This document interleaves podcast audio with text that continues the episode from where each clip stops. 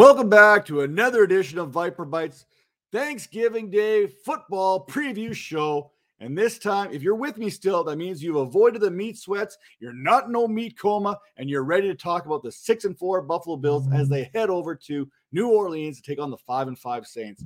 Now, last time we saw the Bills, I got a little bit of an image in my head of Jonathan Taylor kind of wearing the old, like a buffalo kind of thrown over, much like the Rock did in Hercules with the lion. That's kind of the feeling I got there because Jonathan Taylor could do no wrong and Buffalo had no answer for them. Luckily, Josh Allen has another week to bounce back and he gets the 22nd ranked fantasy defense at the quarterback position as the Saints are allowing 18.45 fantasy points per game against. Now, the Saints, in their defense, they've been okay, allowing 2,671 passing yards, and they've only allowed two more passing touchdowns than they have interception. But here's the real stat they have allowed a league high five rushing touchdowns to the quarterback position. And we all know that Josh Allen likes to call his own number from time to time, and he's done so three times already this season. Now, let's look at it. Josh Allen is averaging 24 fantasy points per game. That works out to, guess what? 240.5 fantasy points on the season. Allen comes into this one sixth in passing yards with 2,911, attempt, attempting 7.4 yards per pass with 21 touchdowns to only eight interceptions. So look for Josh Allen. Look, try and get himself right this week against the Saints. Now, running back, you got Zach Moss, you got Devin Singletary. Will one of you please step up? Actually, you know what? Don't. I want to see more of my guy, Matt Breida, anyway, who is clearly, clearly the more explosive of the three options out there.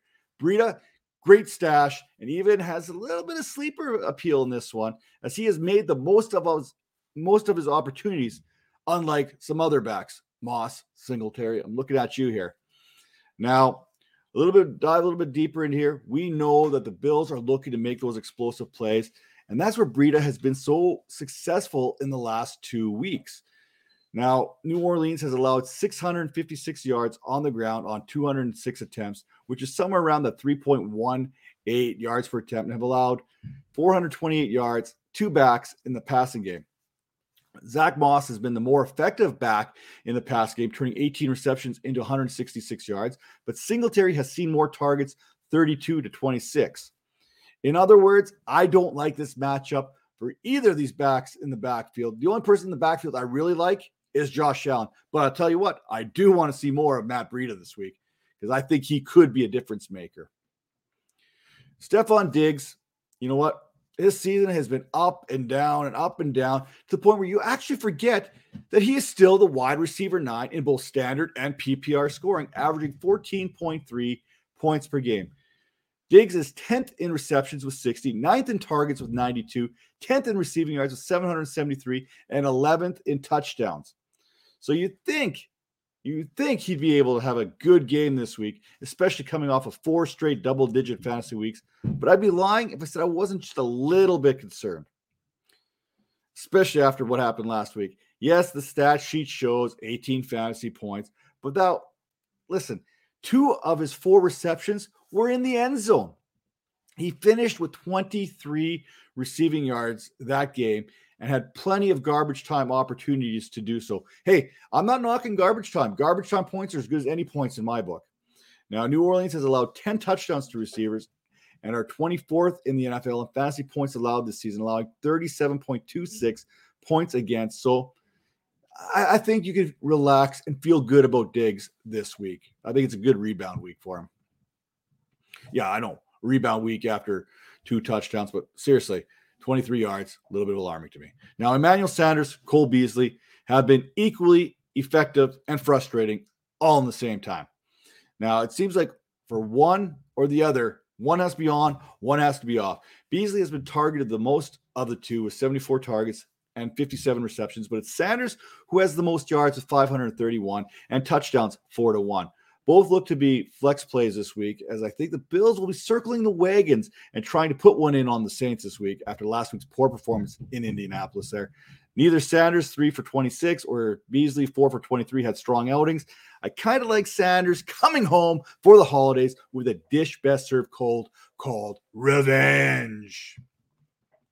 Now, Dawson Knox dropped to tight end 10 status. He's still tight end one on the season and he's missed several weeks, but his 10.5 fantasy points per game, that is still good enough for sixth at that position. Against the Colts last week, he was the most productive player in the field, hauling in six of 10 targets for 80 yards and 14 fantasy points in his second game back from injury.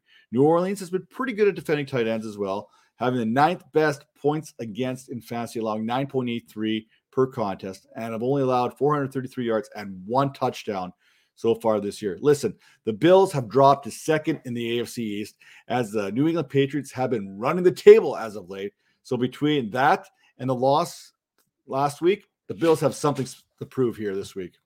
Look out for a big time revenge game for the Buffalo Bills, or at least a rebound. Now, for New Orleans, Trevor Siemian, Taysom Hill, good luck this week. I, I just feel the Bills are going to play angry all game long. This Bills team will be lining up the tables and looking to put Saints players through them at every opportunity they get. It does not matter who starts under center. Siemian, he had a good week last week, finishing the overall QB4 with 26.16 fantasy points and throwing for three touchdowns and running in another score. But that was the Eagles, not the Bills, not the number one ranked Bills defense against both quarterbacks, 10.76, and receivers, 25.10. Buffalo has doubled the interception to touchdown ratio there. A stat that shows them with 15 turnovers and allowing only seven passing touchdowns in 10 weeks of play. Siemian has thrown two picks in the last four games, and both were last week. Now, Taysom Hill, he, he put a little coin in his pocket this week and has a little bit of incentive money to be a quarterback at some point. But you know what? Good for you. You're not a quarterback. There, I said it. I don't care. Kamara, Ingram. It's a short week for Kamara. It's an uphill battle for him to get in the lineup. He was just ruled out. Let's be honest. He's not. It wasn't practice Monday. Wasn't practice Tuesday. I was going to say this is inactive for Thursday, but I think they just came out and said that themselves. That means another week of Mark Ingram, maybe because he's been battling his own little issues here as well as far as the injury report's concerned. Now he's coming off of a 16 rush, 88 yard performance against the Eagles, in which he added another 25 yards on six of eight targets. Ingram has three straight double digit fantasy outings, and the last two games, he has produced 100 or more scrimmage yards. Buffalo went into last week as a top ranked defense against fantasy running backs, and Jonathan Taylor had them leave that contest as the now sixth ranked fantasy defense against running backs. The Bills have allowed eight rushing touchdowns and two receiving touchdowns to backs this season, but only five total to the running back running backs not named Jonathan Taylor. How soon can Mark Ingram get his name legally changed? We'll find out a little bit later. Now, talk about the wide receiver position. Who needs Michael Thomas anyway when you have Tre'Quan Smith? All kidding aside, Smith posted back to back 11 plus fantasy outings in PPR and had done so in three of the last four contests. Now, in the last two, he has at least four receptions, has seen at least seven targets, has become well, more adjusted to the Saints offense since returning from injury back in week seven. It's not looking good for him or any Saints pass catcher in this week. As we talked earlier about the Bills' ability to lock down receivers, okay, maybe they could use someone who could run a slant every once in a while. Now, Marquez Callaway, he, he he'll run a but he loves to go deep. He has a need for speed, and he comes into this one posting 98.2 fantasy points on the season, which is good enough for wide receiver 42 stats, averaging just under 10 points per contest. While he may not have the yardage, 372, or the receptions, 25, he has been counted on scoring them tutties, averaging a touchdown every 4.18 receptions. That's right. Callaway is tied for 11th in the entire National Football League in touchdowns amongst pass catchers with six of them. And he has found that end zone in three straight weeks. I'm not saying Callaway has a big game. In fact, I'm just kind of saying the opposite here. But if there is a Saints receiver that somehow finds his way to pay dirt, there's a good chance it's going to be Callaway. Now, I had this whole spiel on Adam Trautman this, Adam Trautman that. We had him as a waiver wire kind of guy. Well, guess what? He's going to miss this one with a knee injury. He has gone to the IR, and I, I don't know what to say. Like, what's that? Next man up on the depth chart? Well, that's Nick Vannett, the legend himself. I mean, can we seriously just grant Taysom Hill tight end eligibility right now just so I can do this video a little bit better and have a little bit of offensive flair at the last uh, position? No? Okay.